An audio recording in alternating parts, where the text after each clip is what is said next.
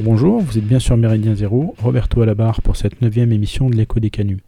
Une émission qui sera un peu particulière, puisque ce ne sera pas une causerie euh, ou une interview, mais euh, ce sera une conférence, euh, une conférence inédite de Jean Mabir, euh, qui avait été réalisé en 1998 à l'issue de la sortie de son livre euh, Patrick Pierce, Une vie pour l'Irlande aux éditions Terre et Peuple. Euh, donc cette conférence se tient dans, dans, ce cadre-là. et ce livre était voulu par Jean Mabir comme un, un épisode de plus au, au livre qu'il avait sorti et qui s'intitulait Les grands aventuriers de l'histoire, les éveilleurs du peuple. Voilà. Donc, euh, très, très sommairement, euh, ce que vous découvrirez dans cette émission, c'est que Patrick Pierce a, engagé euh, un, renouveau culturel, militant, et même au-delà, pour sa patrie irlandaise, et, qu'il a été jusqu'à jusqu'à donner sa vie, d'où le titre de, de, cette émission. Voilà. Euh, j'en profite pour remercier mon vieux camarade Pierre Loubry pour m'avoir fourni les cassettes audio euh, euh, de cette conférence et un autre camarade Romain pour les avoir numérisées. Voilà. je vous souhaite une bonne émission et j'espère que vous saurez en tirer profit.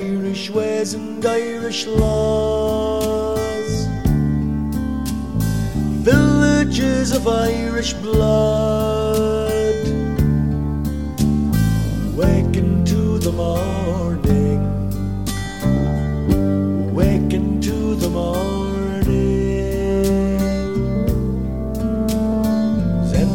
Vikings came around.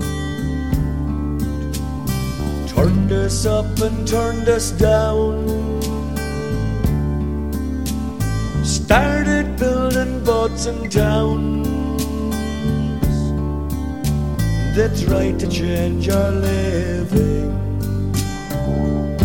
Tried to change our living. Cromwell came. Started centuries of shame. But they could not make us turn We are a river flowing.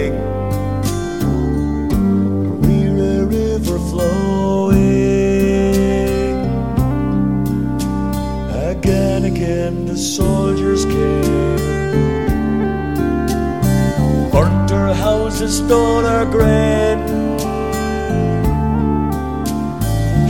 the farmers at their feet.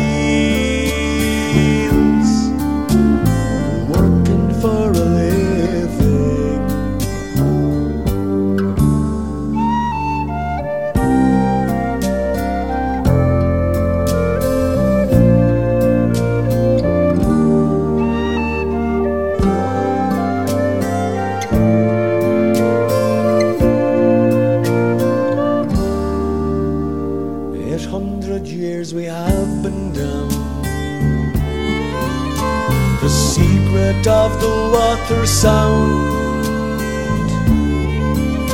has kept the spirit of a man above the pain descending, above the pain descending. Today the struggle carries on. I wonder will I live so long? To see the gates being opened up to a people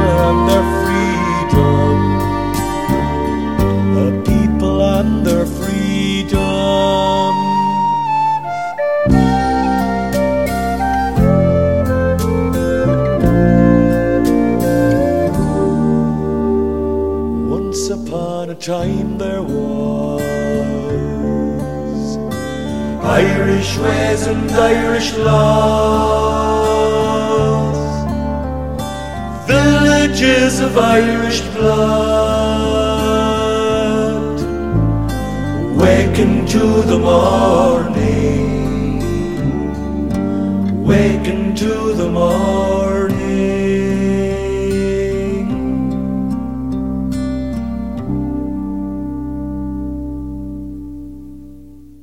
L'homme dont je vais vous parler ce soir, homme peu connu, peu connu en France, euh, ce petit livre est le, je dirais pratiquement le premier. Il y a déjà eu un livre qui a été fait en Bretagne vers 1900, dans les années 30.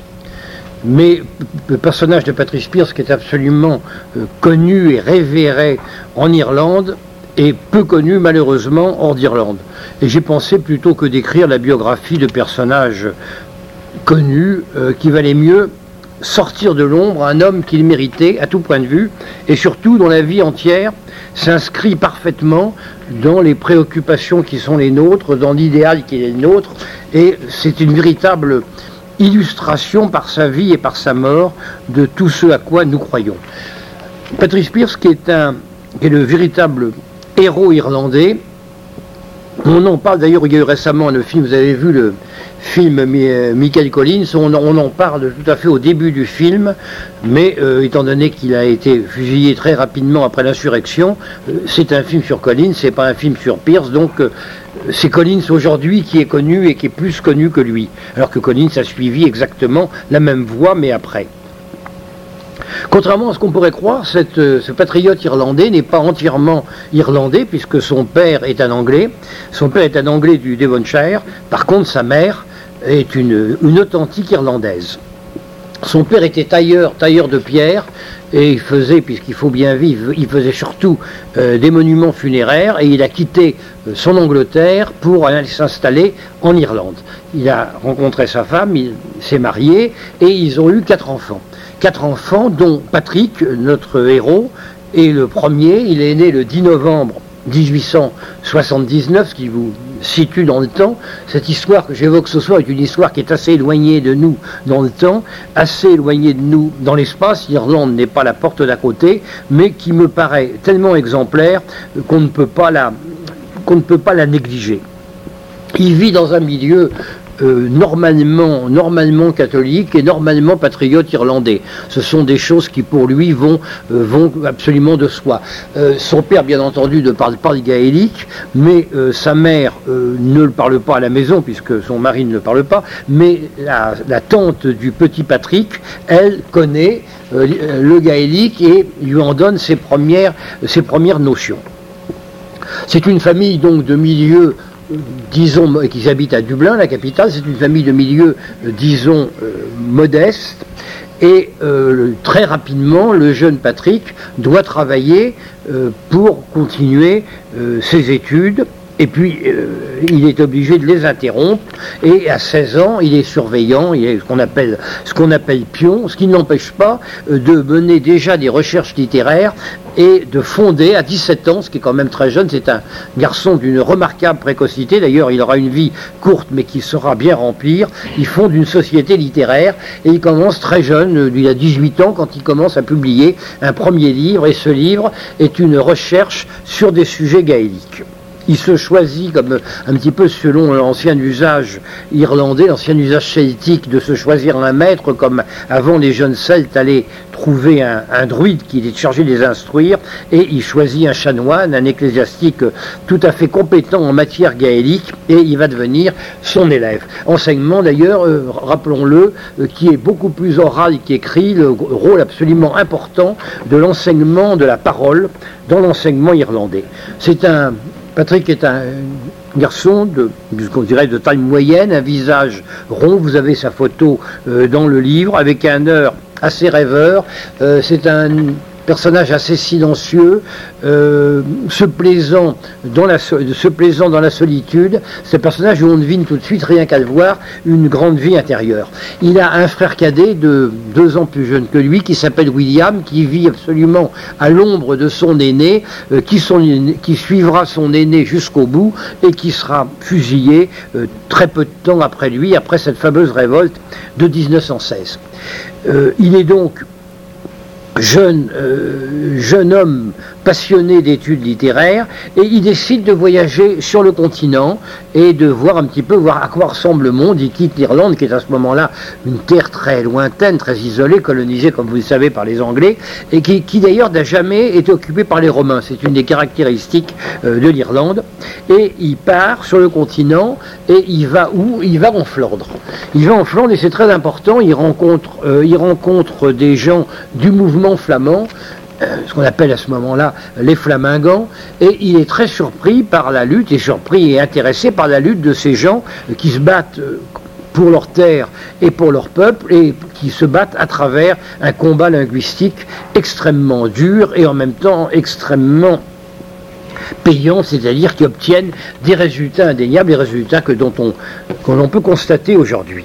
Et il est donc dans ce milieu flamingant et il est très, ça va l'éveiller à la lutte des peuples pour retrouver leur identité. Et malheureusement, il se trouve en Flandre quand il apprend la mort de son père. Il est donc obligé de retourner en Irlande pour euh, voir ce qu'il peut faire au point de vue familial. Et il va travailler un moment dans l'entreprise paternelle, et puis cette entreprise-là sera reprise par son frère William, qui est sculpteur, et qui va reprendre la petite entreprise de sculpture funéraire du père Pierce. Et lui, euh, Patrick, continue des études, il fait des études juridiques, et finalement, il a une 24 euh, ans quand il rejoint une organisation tout à fait intéressante et j'allais dire particulièrement intéressante pour nous euh, de Terre et Peuple, qui s'appelle la Ligue gaélique. La Ligue gaélique a été fondée euh, une dizaine d'années avant, euh, en, 1893, et mène un combat culturel.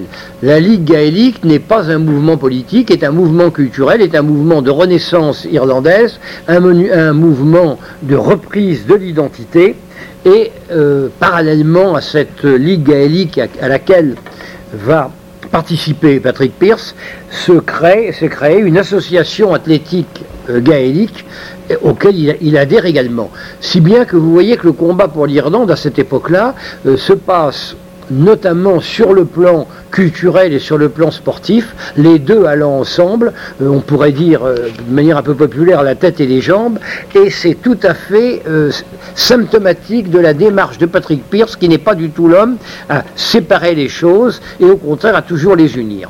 Il fait partie donc de cette Ligue gaélique qui a pour premier but de défendre la, langue, la langue gaélique, euh, en même temps de s'intéresser aux arts, à la musique, à la danse. Tout ça paraît très peu politique et en réalité l'est profondément car la base de tout est la recherche de l'identité. Il fait évidemment connaissance du, fondateur de la Ligue, qui s'appelle Douglas Hyde, qui, je dis en passant, n'est pas un catholique, mais un protestant, car le nationalisme irlandais n'est pas le fait des seuls catholiques dans le sud du pays, et également il fait connaissance de l'homme qui est la cheville ouvrière de la Ligue gaélique, qui s'appelle Eoin MacNeil. Et les gens de la Ligue, voyant ce jeune fils d'anglais et d'une irlandaise venir, lui donnent un nom gaélique et l'appellent Padrek MacPierret. Et c'est sous ce nom de Padraig MacPierret qui va commencer à être connu, qui va commencer à publier des textes en gaélique.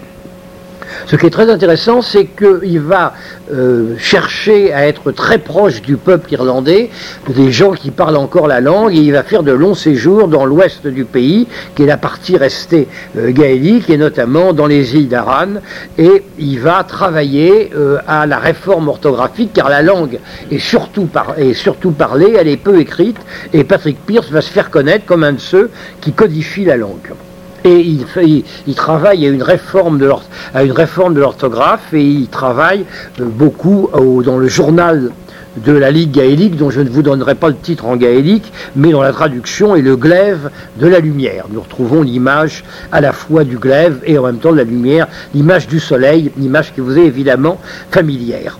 Il publie des contes, euh, des contes populaires qui va recueillir de la bouche des, des gens, des paysans de, de l'ouest irlandais, du Connemara. Il va écrire des poésies, il va écrire des pièces de théâtre. Il est connu comme un jeune homme d'une, de, disons, 25, 25, 26 ans, comme un lettré, et peu à peu, il va devenir la figure de proue du mouvement culturel irlandais.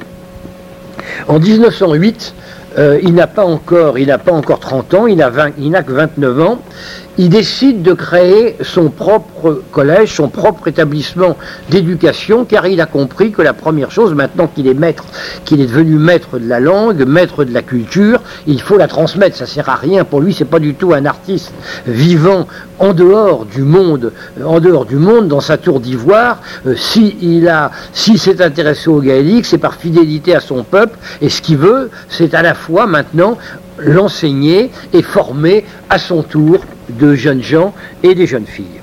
Il commence par créer une école qu'il appelle le Collège Saint-Anda, et dans lequel il y a plus, je dirais, une éducation qu'un enseignement. Il ne cherche, il ne cherche absolument pas, évidemment, les enfants qui sont à cette école sont forcés de suivre un programme, je dirais, normal, mais pour Pierce, ce n'est pas le principal. Euh, ce qui est important, c'est l'éducation. D'abord, c'est la formation du caractère. Ce qui l'intéresse, c'est de de former ces jeunes gens et de, leur mettre dans la tête qu'un jour, ça sera à eux de devenir les maîtres d'Irlande, de se révolter euh, contre le colonialisme britannique qui tient à ce moment-là euh, l'Irlande vraiment en coupe réglée et de devenir une pépinière de cadres. La grande idée de Pierce a toujours été de former des cadres et on verra qu'au moment de la révolution irlandaise, euh, beaucoup de participants à cette révolution sont des anciens élèves de Saint-Anda.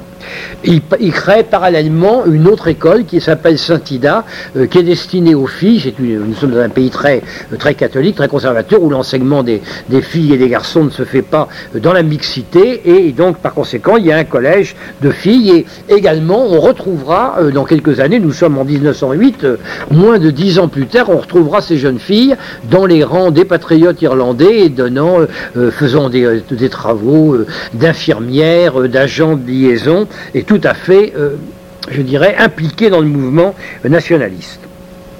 Il crée un journal dont la traduction, euh, qui porte évidemment un titre euh, gaélique, mais dont la traduction est Le jeune héros, et il a trouvé que l'important, le principal de son enseignement va porter sur deux matières, et là je crois que c'est intéressant parce que ce sont des matières qu'il estime absolument capitales pour former l'esprit et en même temps au-delà de l'esprit euh, de former des, militants, de former des révolutionnaires, c'est la mythologie d'un côté, la vieille mythologie celtique, et l'histoire. Donc il apprend à ces jeunes, garçons, à ces jeunes filles, la mythologie irlandaise, les dieux, irlandais, exactement comme euh, ce qu'on pourrait appeler des dieux maudits, puisqu'ils ont disparu, ils ont disparu pour être remplacés par le christianisme, mais dans des conditions très particulières. Le christianisme irlandais est très différent de ce que de ce qu'est le christianisme occidental. Ça, c'est une autre euh, causerie que nous a fait, que j'ai écouté récemment de la, la bouche de mon ami Stoker, qui a fait quelque chose d'absolument remarquable, un travail remarquable sur la différence entre les, moines, les moines irlandais et les prédicateurs romains. Euh, Pierce a pour objet de donner, euh, de former des, garçons et par conséquent de leur donner des modèles. Et les modèles pour lui sont les druides, bien sûr, sont les héros des guerriers de la branche rouge, ce sont les saints irlandais. Et avant tout, il veut développer euh, chez les jeunes qui, sont, qui profitent de son enseignement la notion d'une vie dangereuse, euh, d'une vie où on prend des risques, et il donne une très belle devise à ces jeunes gens, et, qui, est la devise des anciens FIANA, qui est une, association de jeunes Irlandais de l'Antiquité, et cette devise est la force dans nos bras, la vérité sur nos lèvres, la pureté dans nos cœurs.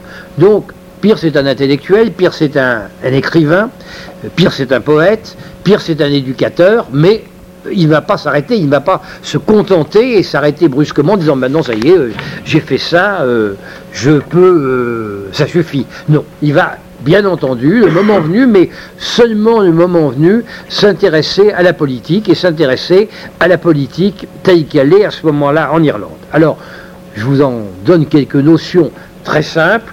Donc l'Irlande est occupée par les Anglais et vous avez deux principaux mouvements irlandais de revendication, de reprise en main de l'identité irlandaise. Le premier parti est le parti parlementaire, qui est un parti, disons, réformiste, qui est animé par un nommé John Redmond, et qui veut obtenir ce que l'on appelle le home rule, et que nous pourrions traduire, nous, par le mot d'autonomie.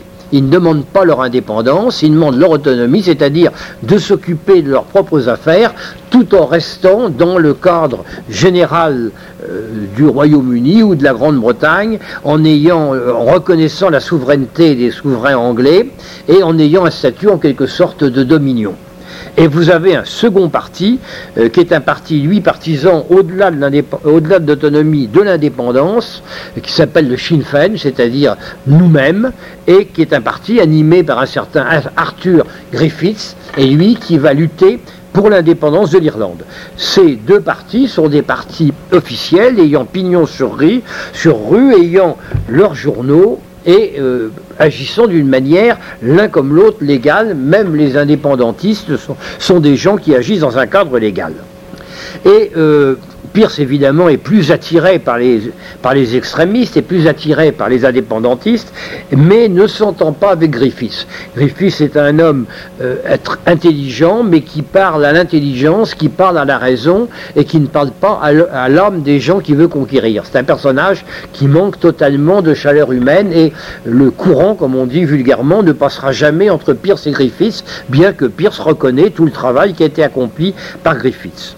Mais ce que veut, euh, ce Pierre, c'est aller au-delà. Il ne veut pas seulement euh, l'indépendance économique, l'indépendance sociale, l'indépendance politique de l'Irlande. Il veut d'abord et avant tout que l'Irlande redevienne elle-même, c'est-à-dire que l'Irlande redevienne un haut lieu spirituel, un espèce de, phare euh, brillant dans le monde européen et qui revienne en quelque sorte à sa vocation primitive. Et au fur et à mesure qu'il croit à la mission euh, de l'Irlande, il pense que euh, chaque pays, chaque peuple a une mission parmi les autres peuples, et il pense que la, mission de l'Irlande est une mission avant tout spirituelle, et lui-même commence de plus en plus, tout en, en croyant à la mission de l'Irlande, à croire à sa propre mission. Et Pierce commence à se dire que ça, il faut un homme pour euh, réussir cette, cette opération gigantesque de reprise de l'identité irlandaise et que cet homme sera peut-être lui-même. Et il y a, je n'en ai pas parlé jusqu'ici, euh, à côté des deux organisations officielles, il y a une troisième organisation qui est une organisation clandestine qui s'appelle euh, l'Irish Republican Brotherhood, c'est-à-dire la fraternité républicaine irlandaise, euh, en abrégé IRB, elle qui est un mouvement alors totalement indépendantiste, totalement séparatiste, qui a d'ailleurs choisi pour bien montrer son idée séparatiste de se dire républicain et qui euh, est un mouvement remontant au siècle dernier. Il remonte, il a été créé, l'IRB a été créé en 1858 dans la foulée à peu près de la révolution des peuples de 1848, de ce qu'on a appelé le printemps des peuples, quand se créaient des mouvements euh, tels que Jeune Italie avec Mazzini, tels que Jeune Allemagne, euh, tels que Jeune Pologne, et s'est créé un mouvement qui s'est appelé Jeune Irlande qui a donné naissance à l'IRB. Et l'IRB au 19e siècle a quand même réussi à regrouper dans un pays qui fait en gros 3 euh, millions d'habitants, a réussi à grouper 100 000 hommes, ce qui est quand même une chose énorme. Et, mais euh, à la fin du siècle, vers 1880-90, il y a eu une brusque réaction britannique. C'est une société secrète et euh, elle a été découverte et il y a eu une grosse répression anglaise. Et la société, l'IRB, s'est reconstituée dans la clandestinité avec une société secrète avec un centre extrêmement fort et autour une poussière de petits cercles qui sont des, cercles en apparence anodins, euh, où on s'occupe d'art, on s'occupe de folklore, euh, on s'occupe un petit peu de mythologie, euh, on s'occupe aux besoins de danse populaire, etc. Mais tout ça, ce sont des prétextes pour les gens de l'IRB pour repérer les hommes et des femmes capables un jour de les rejoindre et faire en quelque sorte une sélection à l'aide de ces cercles d'études qui alimentent des cellules clandestines c'est une, organisation absolument, absolument remarquable. Et cette IRB fonctionne avec, avec des gens d'un dévouement absolu. Il y a un seul permanent qui se nomme Sean McDermott, Euh, ils ont un journal qui n'est pas évidemment le journal de l'IRB puisque l'IRB est clandestin, mais il y a un, journal qui s'appelle Irish Freedom, Liberté irlandaise, euh, qui, exprime leurs, qui exprime leurs idées, des idées d'indépendance absolue, et en 1908 prend la tête de l'IRB un homme qu'on appelle Thomas Clerk, qui est un homme qui a une cinquantaine d'années et qui a la particularité d'avoir déjà passé 16 ans en prison pour ses idées nationalistes irlandaises. L'effectif de l'IRB est extrêmement faible. Enfin, tout est relatif. Mais l'effectif est environ de 2000, de 2000 personnes, de 2000 adhérents, ce qui est quand même très peu. Ce sont des gens se réunissant dans la clandestinité, liés par un serment, et qui entreprennent de noyauter, il n'y a pas d'autre mot, les groupements officiels. C'est-à-dire qu'ils envoient des émissaires à la Ligue gaélique, ils envoient des émissaires à l'association athlétique, ils en envoient euh, dans, le, mouvement du Sinn Féin, et puis ces gens-là repèrent, disent tiens, il y a un tel qui est pas mal, il a du caractère, bon, il a de bonnes idées, euh, il pourra peut-être un jour venir à nous, et peu à peu, euh, ils récupèrent comme ça au cas par cas, homme par homme, femme par femme, ils récupèrent des militants. Ils, ont avant tout un esprit élitiste. Pour l'IRB, la quantité ne compte pas, ils trouvent déjà que 2000, c'est déjà très bien. Ce qui compte avant tout, c'est la qualité humaine euh, qui décèle chez leurs futurs militants. Patrice Pierce, en 1910, donc il a, il a à ce moment-là 31 euh, ans, euh, entre dans un club irlandais qui s'appelle Freedom, Liberté, et qui est un club qui est contrôlé par l'IRB. Et euh, il, a, il est très intéressé par ce qu'il entend. Et il dit à ce moment-là aux, gens qui l'ont, de ce club qui fait partie, le club Freedom, mais comme son nom l'indique, est un club politique, il va leur dire ce qui est intéressant pour nous, bien écoutez, vous, êtes, vous, êtes, vous êtes tout à fait, vous avez une bonne, vous avez des bonnes idées politiques, vous voulez libérer votre pays, mais vous manquez complètement de conscience gaélique.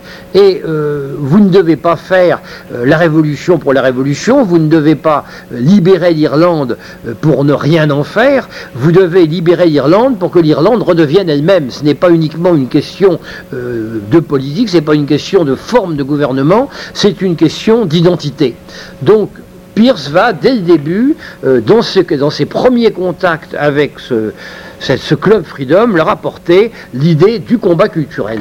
Pierce vraiment est quelqu'un qui a parfaitement compris la nécessité d'un combat culturel précédant le combat politique et leur dit même avec une sorte de boutade en disant eh bien si nous avions 100 euh, militants euh, complètement persuadés du combat politique et du combat culturel totalement lié, avec 100 personnes, on serait, on serait capable d'affranchir l'Irlande, ce qui est évidemment une boutade. Mais il estime qu'il n'y a de combat révolutionnaire que précédé d'une longue agitation culturelle.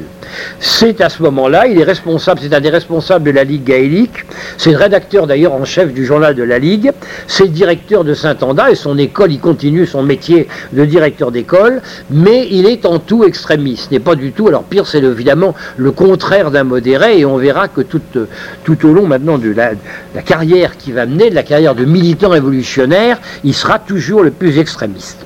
Alors là, on a donc situé Pierce et la situation de l'Irlande, donc ce parti réformateur, ce parti indépendantiste du Sinn Féin. Qu'est-ce qui se passe en Irlande du Nord? Car en Irlande du Nord, la situation n'est pas du tout la même.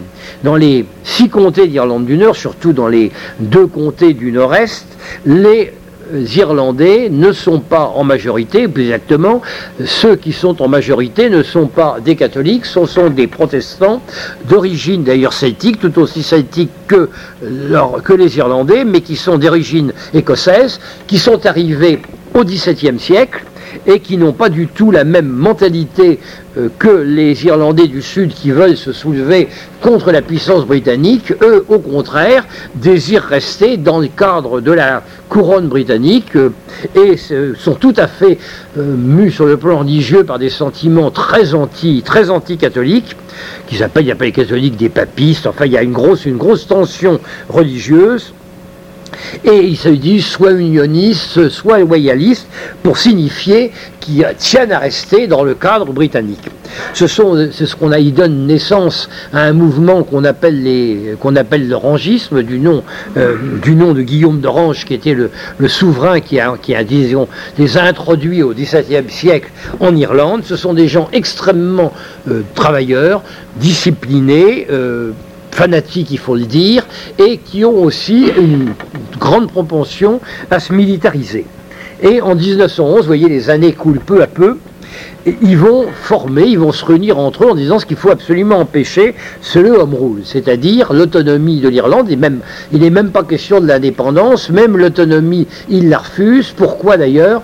Parce qu'ils appellent le home rule, ils font un jeu de mots, en disant ce n'est pas le home rule, c'est le Rome rule, c'est-à-dire la loi de Rome, et ça ils le refusent totalement, et ils ont très peur de faire partie euh, d'un pays qui, en devenant autonome, dans lequel l'influence de l'Église catholique serait extrêmement forte. Ils se réunissent autour d'un homme qui s'appelle James Craig, et ils sont très rapidement, en 1911, ils vont être 50 000. Mais ce qui est extraordinaire, c'est qu'au bout de deux mois, en deux mois de recrutement, ils vont doubler. Ils vont passer de 50 000 à 100 000. Ils sont à ce moment-là animés par un nommé euh, Edward Carson, qui est un homme extrêmement organisé, probablement ancien militaire. Et ils forment une minorité très agissante, très, très organisée. ils décident de former une véritable milice, c'est-à-dire une association euh, civile mais militarisée. Et contrairement, à ce qu'on pourrait le croire, euh, cette euh, décision des protestants d'Irlande du Nord réjouit plutôt Pierce. Pourquoi ça ne réjouit? Parce qu'il dit au moins ça va bouger. On ne restera pas avec une situation inchangée. Il est bon que les Irlandais se fassent à l'idée de la lutte armée. Un jour, il faudra mener une lutte armée. Par conséquent, eh euh, les gens du Nord montrent ce qu'il faut faire. Il faut créer des groupes paramilitaires. En 1912, Pierce fonde un nouveau journal auquel il donne le nom de la trompette de la victoire et de plus en plus, les cercles clandestins de l'IRB préparent l'insurrection.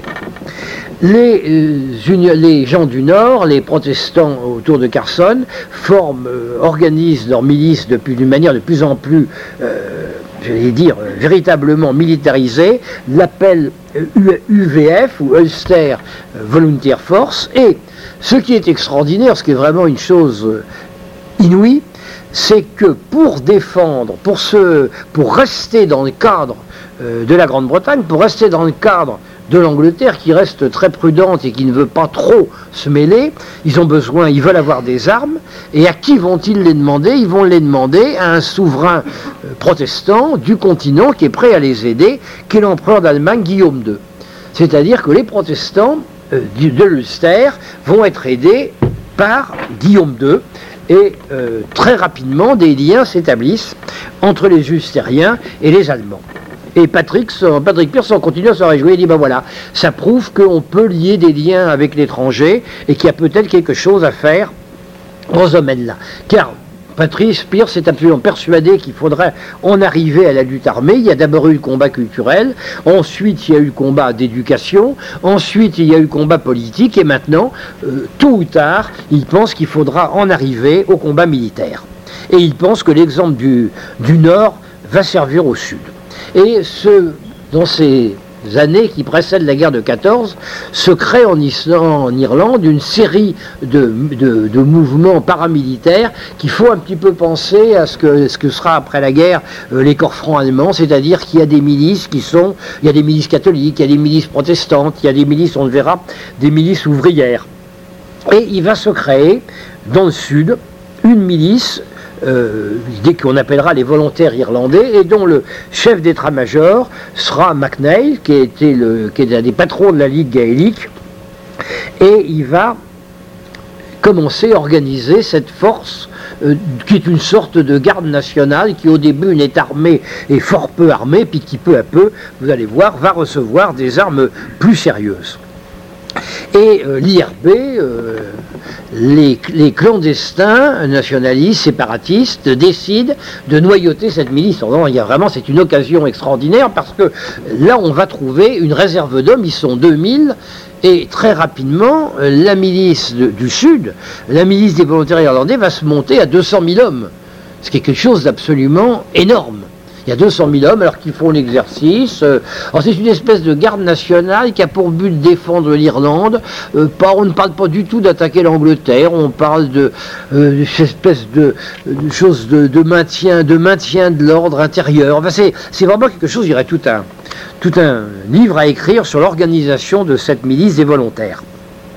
Et dans cette milice se trouvent bien entendu euh, des Sinn Féiners, des, séparatistes, mais se trouvent également euh, des gens du parti parlementaire qui sont partisans du Home Rule, des gens de Redmond et qui pensent qu'ils sont, disons, des modérés. Et l'IRB est en train de placer des hommes à tous, à tous, les postes clés, est en train peu à peu de complètement noyauter cette formation. C'est un modèle d'organisation. Et les milices sont organisées d'une manière militaire, alors en escouade, en, peloton, en compagnie, en bataillon, même en brigade. Enfin, c'est une véritable, c'est une véritable armée, euh, disons une armée privée, euh, dépendant, puisque le chef d'état-major et tout, n'est pas un militaire de profession, c'est le, euh, secrétaire général de la Ligue gaélique. les Britanniques laissent faire.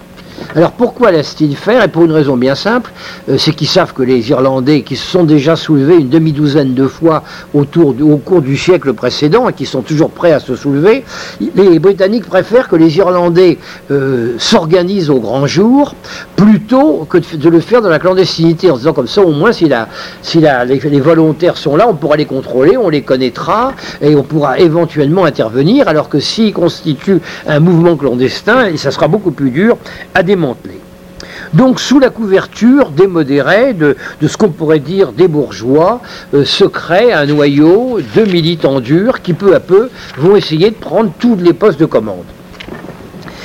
Les difficultés, c'est que tous ces gens-là ne s'entendent pas forcément entre eux et qu'il y a de grosses difficultés entre les, les, ce qu'on appelle les parlementaires, qui sont très très nettement majoritaires, et les républicains, les gens du les gens de Griffiths, les Sinfeners, qui sont minoritaires. Il y a des conflits de personnes, il y a des conflits de tendances, mais il va se passer un événement qui va tout bouleverser et qui va permettre l'insurrection de 1916, qui va l'expliquer et qui est absolument capital. Et les, historiens d'ailleurs glissent souvent, ne la mettent peut-être pas tout à fait à la place que ça mérite. C'est la rencontre entre deux courants euh, absolument capitaux, et quand ces courants sont isolés, ils ne peuvent probablement rien sans l'autre, et quand ils sont unis, ils peuvent tout, c'est la rencontre des socialistes et des nationalistes. C'est-à-dire que les nationalistes, qui sont groupés, disons, en gros autour de Pierce, vont euh, Pierce va rencontrer, va rencontrer un homme assez extraordinaire qui a 10 ans de plus que lui, qui s'appelle James Connolly, et qui est un militant ouvrier extrêmement, décidé, c'est un militant euh, prolétarien euh, tout à fait authentique, mais qui en même temps, tout en étant un militant ouvrier, tout en étant un militant socialiste, est également un nationaliste irlandais. Et il est tout à fait, bien évidemment, très, euh, très anti-bourgeois, très anti-parlementaire, très anti-majoritaire, pas spécialement démocrate. Et il va s'entendre avec Pierce. Il va y avoir la rencontre de ces deux hommes, je vous dis, qui ont 10 ans de différence. Et Connolly va créer, a créé un parti, le parti euh, socialiste républicain. Euh, socialiste, ça n'a rien d'étonnant, mais républicain indique, le mot de républicain indique là-bas une idée nationaliste. Il va à un moment être obligé d'émigrer en Amérique, comme beaucoup d'Irlandais. Il revient en 1910, il crée une union des travailleurs. Il travaille notamment avec le syndicat, le syndicat des transports. Euh, ça ne se passe pas d'ailleurs très bien, puisqu'il y, a des, il y a des grèves violentes, il y a surtout des affrontements avec la police. En août 1913, il y aura une centaine de blessés au cours d'une bagarre, une femme sera tuée, et euh, Connolly décide à son tour de créer une milice prolétarienne qui va appeler euh, l'Irish Citizen Army, l'armée des citoyens. Au début, les gens ne sont armés euh, que de manches de pioche, euh, ont un simple brassard, et puis peu à peu, ils vont s'organiser, ils vont avoir un uniforme avec un superbe chapeau à bord relevé, à, large bord, dont l'un est relevé, comme les bourgs de l'Afrique du Sud. Ils vont avoir des fusils, ils vont avoir un uniforme vert foncé, et ils vont créer une milice qui est très peu nombreuse, mais extrêmement active et qui est, donc, l'armée, la citizen armée, l'armée des citoyens. Pendant ce temps-là, euh, Pierce est toujours, euh, tout en s'occupant des, volontaires irlandais, est toujours à son école à son école de Saint-Anda et euh, en même temps travaille, euh, fait en quelque sorte de commis voyageur de la révolution irlandaise et va travailler à, ramasser des fonds et va pour ça faire un voyage en Amérique pour rencontrer des gens euh, de l'immigration, des gens de la colonie irlandaise des États-Unis et va essayer de trouver l'argent. Et de l'argent pourquoi? L'argent, eh bien l'argent c'est comme tout mouvement nationaliste qui prépare une insurrection, c'est pour trouver des armes. Et dans l'été 1914, nous sommes à quelques mois, je dirais même à quelques semaines de la Première Guerre mondiale, les Allemands euh, vont fournir 35 000 fusils, 35 000 aux, aux volontaires de l'Irlande du Nord, c'est-à-dire aux Ustériens, c'est-à-dire à la milice protestante. Ce qui est quand même une chose absolument énorme. Et les Allemands décident de la même manière d'aider tout autant, ils font un, une chose d'équilibre. D'ailleurs, c'est pas pas totalement désintéressé. Ils ne sont peut-être pas tout à fait, euh, ils sont peut-être désireux de créer des difficultés aux Britanniques. Ils décident d'aider également les Irlandais du Sud et à ce moment-là de leur envoyer des armes. Le, débarquement d'armes se passe assez mal. Il y a une échafourée avec la police. Il y a euh, trois Irlandais qui sont tués, mais les armes arrivent quand même. Et pour la première fois, la milice va être armée, armée par des armes allemandes, par des fusils, par des fusils de guerre allemands Moser. Bon, et à ce moment-là éclate la guerre de 1914. Vous avez donc en, Irlande, dans le nord, une milice protestante très fidèle à l'Angleterre, très, très loyaliste, très unioniste. Dans le sud, une milice plus, plus composite. Et en septembre 1914, quelques semaines après la déclaration de guerre, les Anglais décident d'accorder à l'Irlande le home rule, c'est-à-dire de l'accorder l'autonomie, en disant ben voilà, maintenant vous allez être autonome, mais bien entendu, euh, il faut que vous marchiez avec nous dans cette guerre. Donc parallèlement, il y a une offre d'autonomie, en même temps, il y a une campagne euh, de recrutement pour les armées de Sa Majesté euh, luttant sur le front de France. Alors, ce qui est très intéressant, c'est que cette campagne va donner de très bons résultats. Euh, il ne faut pas du tout croire que les Irlandais sont du côté des séparatistes du, du Sinn Féin. Ils se disent non, il vaut beaucoup mieux donner un coup de main aux Anglais pour qu'ils gagnent la guerre, et puis une fois qu'on aura gagné la guerre avec eux, ou qu'ils l'auront gagné avec nous, eh bien nous pourrons demander notre, notre autonomie et en, fonction des services que nous avons consentis, ils ne la refuseront pas. Euh, c'est exactement ce qui se passe au même moment euh, en Flandre avec le mouvement, frontiste où les militants flamands acceptent d'aider euh, les armées belges en disant ben, en échange on aura notre, notre autonomie, c'est notre indépendance, mais en réalité ce n'a été qu'une tromperie. Et en Irlande, ça ne sera également qu'une tromperie car les Anglais, pas fous, disent bien entendu on vous accorde le mais on vous l'accordera après la victoire. Pour le moment, on reste, on garde le statu quo. Et à ce moment-là, euh, l'armée, les gens de l'IRB, voyant euh, qu'il y a peu de, chances d'obtenir quoi que ce soit des Anglais, décident, et nous sommes en pleine guerre, de faire de plus en plus appel à l'Allemagne. Il y a un envoyé qui est d'ailleurs euh, d'origine anglaise, qui s'appelle Casman, qui est d'ailleurs protestant, qui n'est pas un catholique, qui est chargé de mission et qui va partir, qui va réussir à gagner l'Allemagne. Et en Allemagne, dans les camps de prisonniers, les Allemands lèvent une petite armée irlandaise qui d'ailleurs ne débarquera jamais en Irlande, qui est une force plus symbolique qu'autre chose. Et ça paraît évidemment scandaleux, mais il ne faut pas oublier que pour les Irlandais qui veulent se débarrasser de la tutelle anglaise, euh, c'est une politique qu'ils ont toujours menée. Euh, il ne faut pas oublier qu'au moment de la Révolution, il y a une armée française euh, qui a débarqué en Irlande avec le général Imbert, justement pour aider les, les Irlandais à se soulever contre les Anglais. opération d'ailleurs qui s'est terminée par un fiasco. Et peu à peu, l'IRB noyote de plus en plus la milice, les, volontaires irlandais. Et quelle est la situation des volontaires irlandais dans ces, premiers mois de la guerre? Eh bien, sur 200, 200 000 hommes, sur 200 000 volontaires, euh, énormément se sont engagés dans l'armée anglaise. Il y en a, l'armée britannique, il y en a environ 150 000, c'est-à-dire les trois quarts.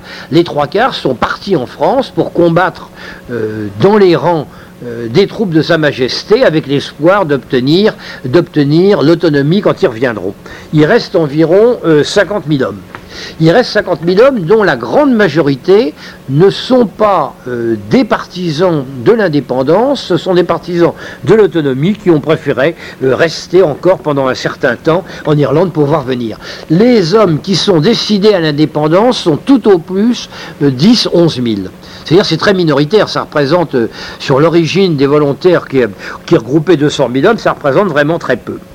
Quant à l'armée des citoyens de colonie, l'armée, je dirais, euh, socialiste nationale, il euh, ne faut pas se faire d'illusions, ce n'est que quelques centaines d'hommes, un millier, même probablement un peu moins, guère plus de 500 animé, mais animé par des personnages extraordinaires comme Connolly et comme une femme absolument extraordinaire qui est la comtesse Markievicz, qu'on appelle, comme elle est dans un mouvement prolétarien, la comtesse rouge, et qui va jouer un, gros, un grand rôle euh, dans la révolution irlandaise.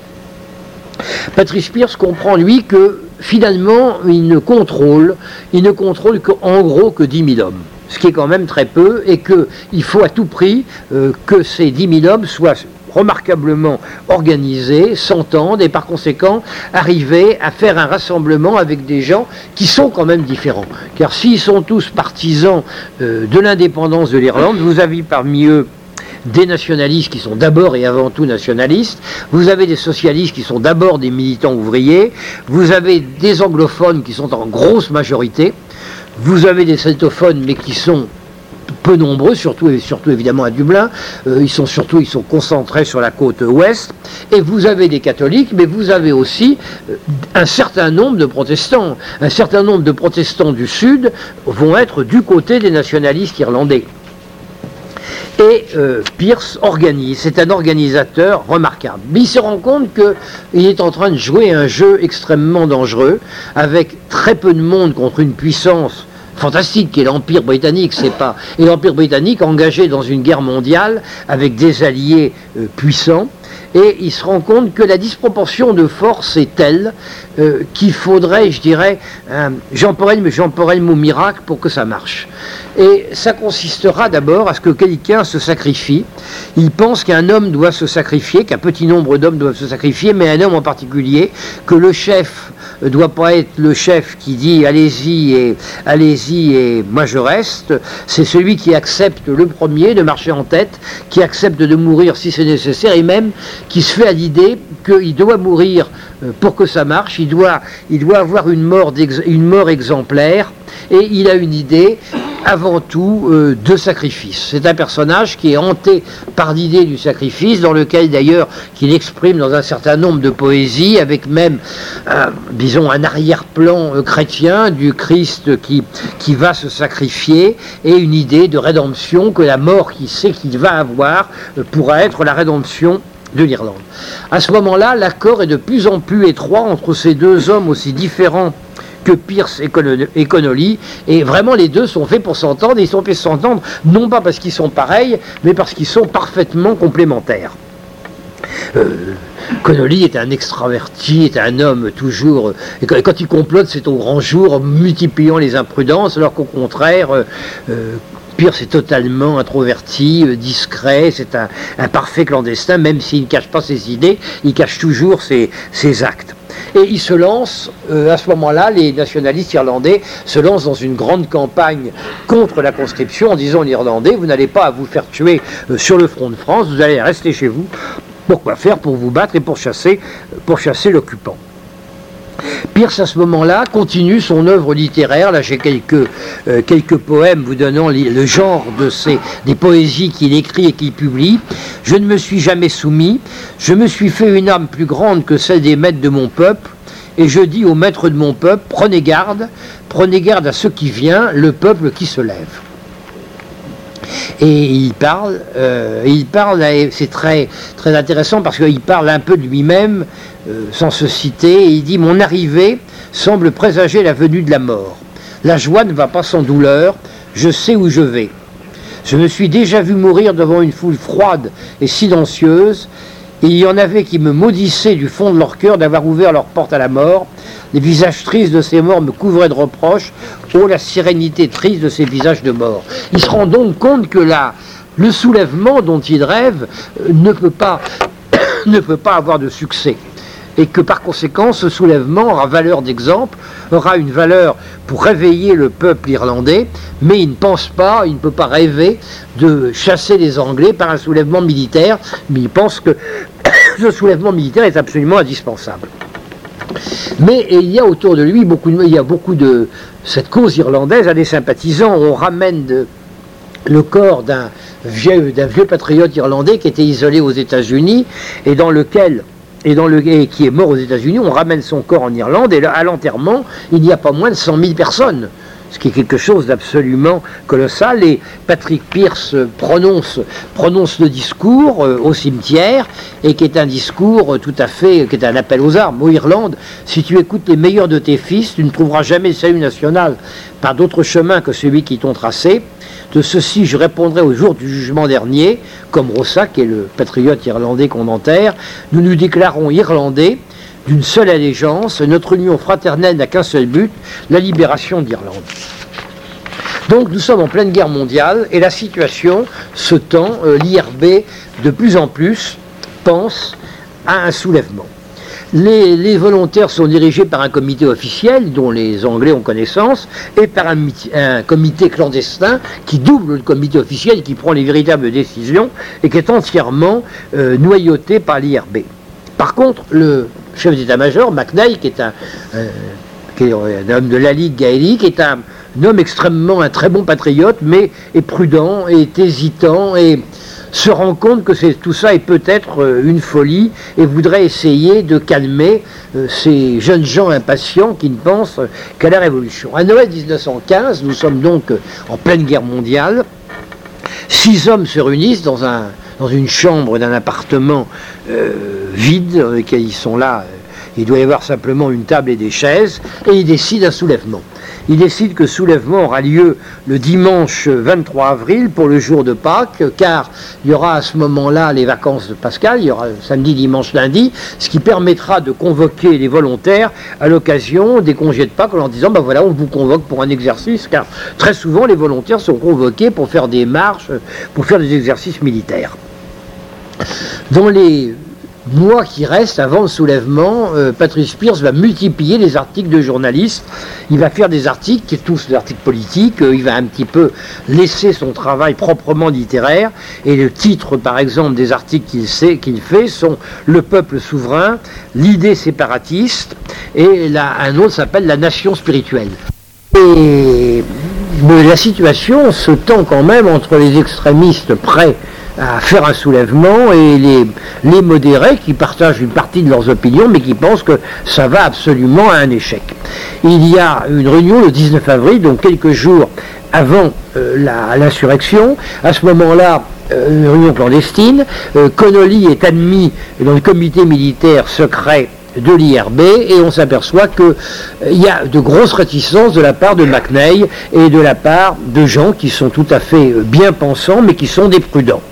Et Pierce décide de franchir le pas, de ne pas se laisser arrêter par les hésitations et par conséquent de foncer. McNeil euh, ne, peut pas, ne peut pas être d'accord avec lui, c'est un désaccord total, mais il ne se fâche pas pour autant. Euh, lui dit Vous êtes résolu. Pierce dit Oui, sommes résolus, le soulèvement aura lieu dans quelques jours. Bon, dit Moi, je ne veux pas couvrir ça car vous allez à l'échec. Je démissionne, mais bien entendu, il n'est pas question une seconde que je prévienne des Anglais de ce, soulèvement dont je suis au courant. Et Pierce dit Évidemment, euh, on, vous fait une confiance totale et on sait que vous ne, vous ne nous trahirez jamais, même si vous ne marchez pas avec le chef, euh, l'adjoint de l'adjoint aussi euh, pour employer un terme vulgaire, se dégonfle aussi et un certain nombre de cadres euh, décident de ne pas participer à cette insurrection à laquelle ils ne croient pas. Donc, deux ou trois jours avant l'insurrection, ça va très mal car un certain nombre de gens ne veulent pas y participer. Ça doit avoir lieu le dimanche de Pâques, le vendredi saint. Euh, la situation entre eux est tellement, euh, tendue que Hobson, qui est un des adjoints de McNeil, est arrêté par ses propres camarades en lui disant c'est pas, euh, on, préfère t'arrêter parce qu'on ne sait jamais ce qui peut arriver et il vaut mieux que tu que tu sois mis hors du circuit de façon à ce qu'on n'ait pas, ce qu'on n'ait pas de crainte de fuite. McNeil a donc démissionné il dit je suis de cœur avec euh, les extrémismes et je suis de raison avec les modérés. Et ça n'arrête pas absolument Patrice Pierce. Patrice Pierce dit il faut faire ce soulèvement, même si nous allons à un échec, parce que des millions d'hommes euh, qui ne seront pas, qui ne sont même pas encore nés, des millions d'hommes habiteront dans l'Irlande que nous allons créer et les choses vont s'accélérer très vite. Euh, Casman, qui est donc ce nationaliste irlandais euh, qui est un fonctionnaire, qui est un fonctionnaire britannique d'ailleurs de son métier, et qui est réfugié en Allemagne, est déposé par les Allemands, un sous-marin allemand, un U-boat le dépose sur la côte irlandaise et euh, un cargo chargé d'armes destiné, destiné à un cargo allemand, destiné aux insurgés, euh, s'approche des côtes. Mais il est intercepté et plutôt que d'être arraisonné, se fait sauter avec les armes et les munitions. Mais en quelque sorte, c'est une manière de dire, de faire découvrir le complot et la situation est quand même euh, très grave. Alors, McNeil, euh, qui a, tout en ayant démissionné, euh, continue quand même à essayer d'arrêter cette affaire-là, qu'il estime une folie. Il annule la mobilisation, il fait paraître un article dans un journal en disant il n'y aura pas de marche, il n'y aura, pas de, aura pas de manœuvre, j'annule tout, euh, surtout ne répondez pas les volontaires, que les volontaires ne répondent pas aux convocations qu'elles pourront suivre. Donc, il n'a pas réussi, il va pas réussir, McNeil ne va pas réussir à empêcher euh, une partie de la mobilisation, mais va réussir, euh, malheureusement, et avec en plein de bonne volonté, mais euh, contre l'avis de l'IRB, à complètement la désorganiser. Alors les conjurés évidemment sont attirés parce qu'ils voient que leur affaire risque de plus en plus d'échouer, mais décident quand même de la maintenir. Alors ils réunissent à, Dublin même, euh, les liaisons avec la province se passent très mal, à Dublin même ils ont quatre bataillons, mais alors des bataillons qui sont ont l'effectif d'une compagnie. Les bataillons font environ 200 hommes. Et ils leur donnent des objectifs dans Dublin en disant voilà, il y a quatre, quatre bataillons, donc il y aura un certain nombre d'objectifs à prendre. Euh, à ce moment-là, nous sommes le lundi de Pâques, euh, nous sommes au mois d'avril, le 24 avril 1916, dites-vous que sur le continent, nous sommes en pleine bataille de Verdun, c'est-à-dire au moment où là, vraiment la situation entre les, les, Allemands et les Alliés est extrêmement tendue. Euh, et brusquement, dans Dublin, après, il y a le soleil qui est arrivé ce jour-là, il a plu pendant une quinzaine de jours, et on voit au milieu euh, de la matinée un groupe d'hommes en armes. Enfin, on est un peu habitué à voir des gens, des, milices euh, circuler, mais enfin là, on ne comprend pas très bien, puisqu'il y a eu un, article de journal disant qu'il n'y avait plus aucun exercice, aucune mobilisation, qui sont dans, au Connell Street et qui se dirigent vers la Grande Poste. Et à midi, premier coup de feu, c'est l'insurrection qui démarre. C'est une insurrection qui ne démarre sans aucun espoir, même si évidemment ils sont obligés un petit peu de, de, de jeter de la poudre aux yeux, et on voit sur la grande poste deux pavillons qui vont, qui vont monter sur la poste. L'un est le pavillon euh, républicain de la République d'Irlande, qui est celui de la République d'Irlande d'aujourd'hui, vert, blanc et orange, et l'autre est le drapeau syndical de Connolly, qui est un drapeau euh, avec une charrue et des étoiles. C'est un, c'est pour ça qu'on appelle, il y a un film sur la révolution irlandaise qui date de l'avant-guerre qui s'appelle La charrue et les étoiles. Le QG, euh, le quartier général des insurgés, s'installe dans la Grande Poste et euh, on proclame, à ce moment-là, il proclame la République d'Irlande. Euh, Pierce monte sur une table, lit une déclaration, qui est la déclaration officielle, et qui est d'ailleurs reproduite sur des affiches qui sont placardées un peu partout, là où, les miliciens arrivent à la mettre, irlandais et irlandaises, au nom de Dieu et des générations disparues dont elle reçoit son antique tradition de nationalité, l'Irlande, par nos voix, appelle ses enfants autour de son drapeau pour conquérir sa liberté. Et l'affiche poursuit, affirmant par les armes notre droit à la face du monde, nous proclamons ici la République irlandaise, État indépendant et souverain, et nous vouons nos vies et celles de nos compagnons d'armes à la cause de sa liberté, de sa prospérité et de son élévation parmi les nations. Cette euh, proclamation de la République irlandaise est signée euh, par six personnes, par six camarades de l'IRB, et qui seront dans quelques jours tous fusillés. Il arrive à un autre événement, donc Pierce a lu ça. Pierce a été nommé euh, général en chef de cette armée, euh, quelle petite armée, et en même temps président du gouvernement de la République, président du gouvernement de la République provisoire d'Irlande. Il a donc les deux fonctions, chef politique et chef militaire. C'est lui le grand, c'est lui grand patron. On connaît peu son nom, alors que c'est lui qui est vraiment à ce moment-là l'homme clé. Euh, et à ce moment-là, il a 36 ans. Et à ce moment-là, il y a un événement qui est important, c'est qu'il y a la fusion euh, au premier, au premier, dès le premier coup de feu entre les deux forces, c'est-à-dire les Irish Volunteers et les Irish Citizen Army, pour qu'ils vont constituer, qu'ils vont se fusionner pour ne constituer euh, qu'une seule, seule organisation qui va prendre le nom d'IRA, Irish Republican Army, l'armée républicaine irlandaise. Or, les effectifs à ce moment-là de l'IRA euh, dans Dublin, le jour du soulèvement, sont exactement de 720, 720 euh, volontaires. Il y en aura quelques-uns qui vont rejoindre, qui vont courir au canon, parce que les contacts, les liaisons ont été très mal faites. Dès que ça va commencer à se battre, on va en voir arriver quelques-uns, et ils ne dépasseront jamais le millier. En phase 2, il y a 16 000 hommes de troupes britanniques. Parmi ces troupes britanniques, il faut bien dire que beaucoup sont des unités irlandaises, ce ne sont pas forcément des unités anglaises ou écossaises, un certain nombre sont des, sont des gens de régiments irlandais. Les bataillons, ça ces pseudo-bataillons d'effectifs d'une compagnie occupent un certain nombre de points stratégiques. Euh, les premiers coups de feu sont échangés, une patrouille de lanciers euh, britanniques est mise en fuite, mais euh, très rapidement, la situation va devenir très dure pour les insurgés, qui sont, je vous dis, dans tout Dublin, moins d'un millier.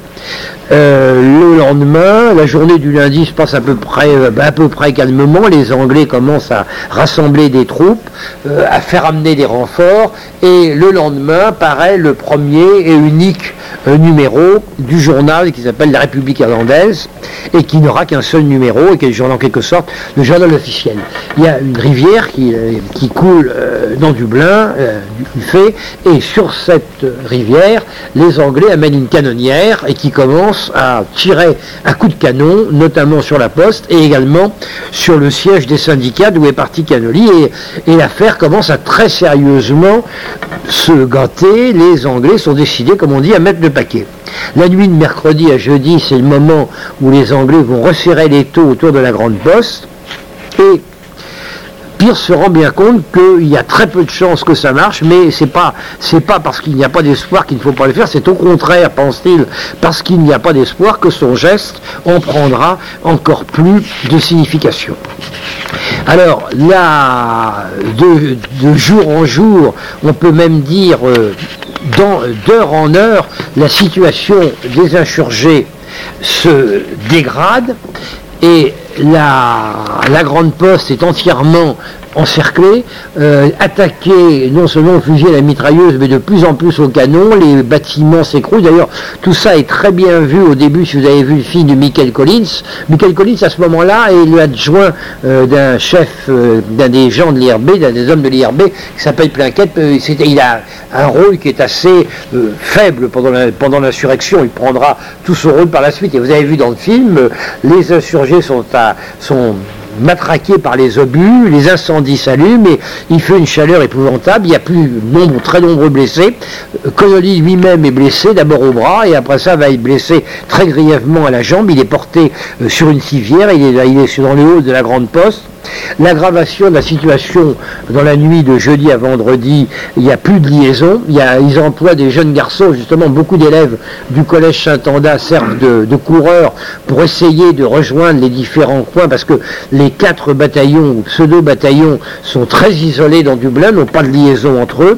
évidemment, il n'y a pas de radio, il n'y a pas de tout ça, il n'y a pas de téléphone. Alors, il, ne peut y avoir que des coureurs. Euh, et ça va de plus en plus mal. les insurgés sont obligés d'abandonner la poste. Dans l'après-midi de vendredi, euh, la poste est intenable. Pierce décide de l'évacuer et de se réfugier dans, une des maisons du quartier, d'essayer d'occuper des barricades. Et pendant, ça a duré euh, depuis euh, cinq jours et quatre nuits, et la situation devient absolument instable. Et puis, le samedi 24 avril, à midi, euh, Pierce décide à envoyer une de ses, une femme euh, militante de la cause nationaliste vers les Anglais avec un drapeau blanc euh, et à ce moment-là pour essayer de, d'obtenir un armistice. Ou, et elle dit voilà, je viens de la part euh, du président Pierce et du président général Pierce, qui est le président de la République irlandaise, qui est général en chef de l'armée irlandaise. Et le général anglais dit, écoutez, Madame, je ne connais pas de général Pierce, je ne connais pas de président Pierce, je connais un monsieur Pierce qui est à la tête d'une bande de rebelles à laquelle je demande, auquel je demande de se rendre et je, leur impose une capitulation sans condition. Il n'y a pas d'autre solution que de capituler, il n'y a, plus rien à faire, ils sont totalement militairement écrasés. Euh, Patrice Pierce sort le premier de, son quartier général improvisé dans le film. On le voit qu'il sort de la Grande Poste, mais à ce moment-là, il n'est plus, à la Grande Poste. On sort également Connolly sur son brancard et la répression commence. La répression va être extrêmement rapide puisque l'insurrection se termine le samedi 29 avril. Procès, les premiers procès ont lieu dès le mardi 2. On laisse passer le dimanche et on commence les procès. Et le mardi 2, euh, Patrice Pierce est condamné, est condamné à mort et sera fusillé le mercredi, mercredi matin. Il y aura en tout euh, comme perte des nationalistes irlandais lors de cette insurrection qu'on appelle Week, la semaine de Pâques, l'insurrection de Pâques 1916.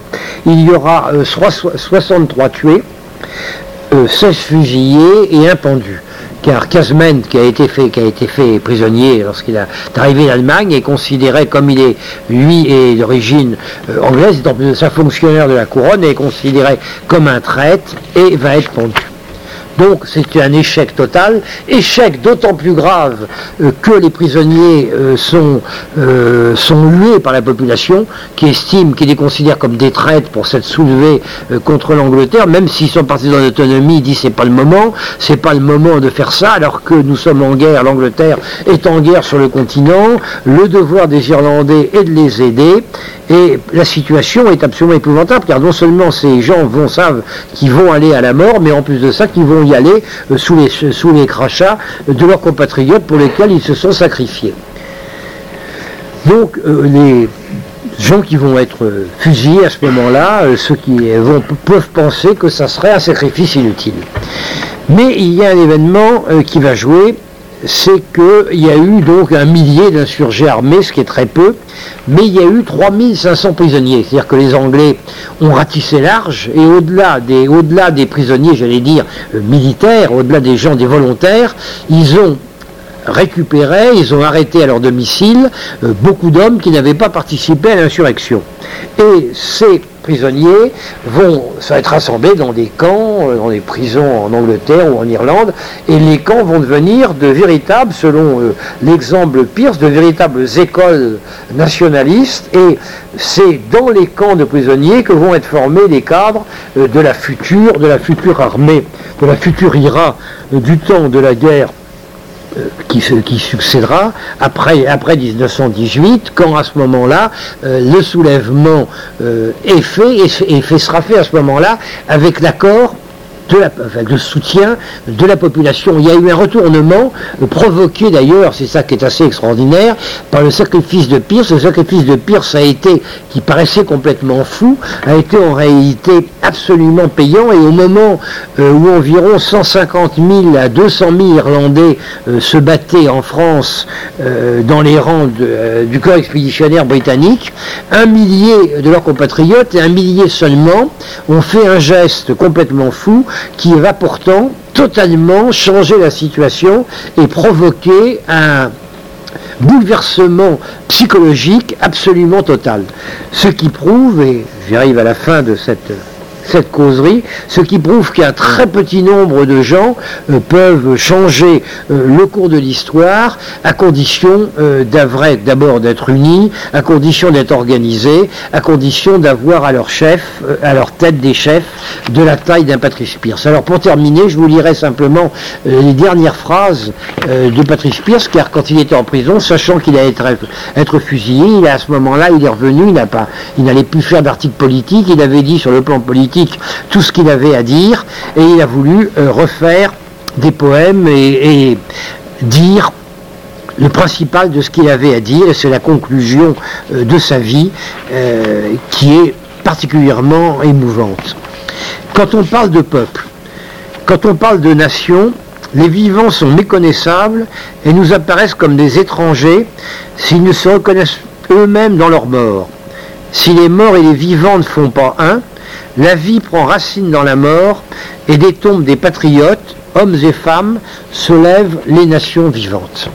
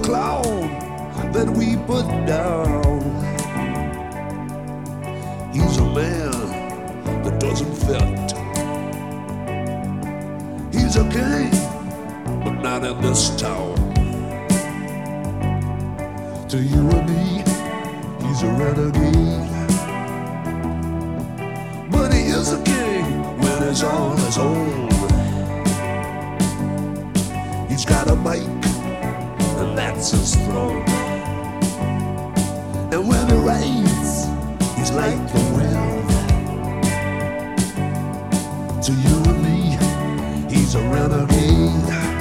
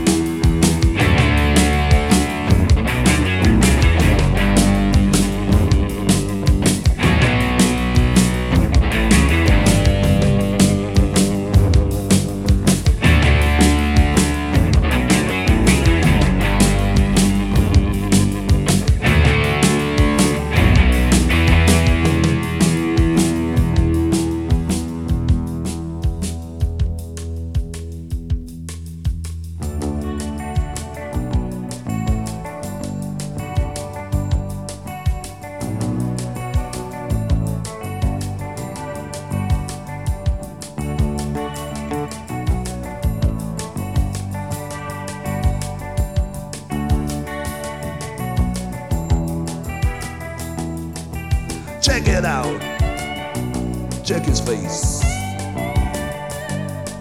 look in his eyes, they're so sly. I wonder why he cries from the inside. I wonder why he's a renegade.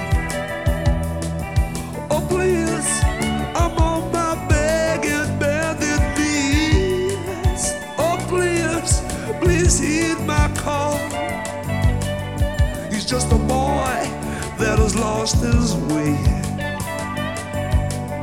He's just a boy, that's all.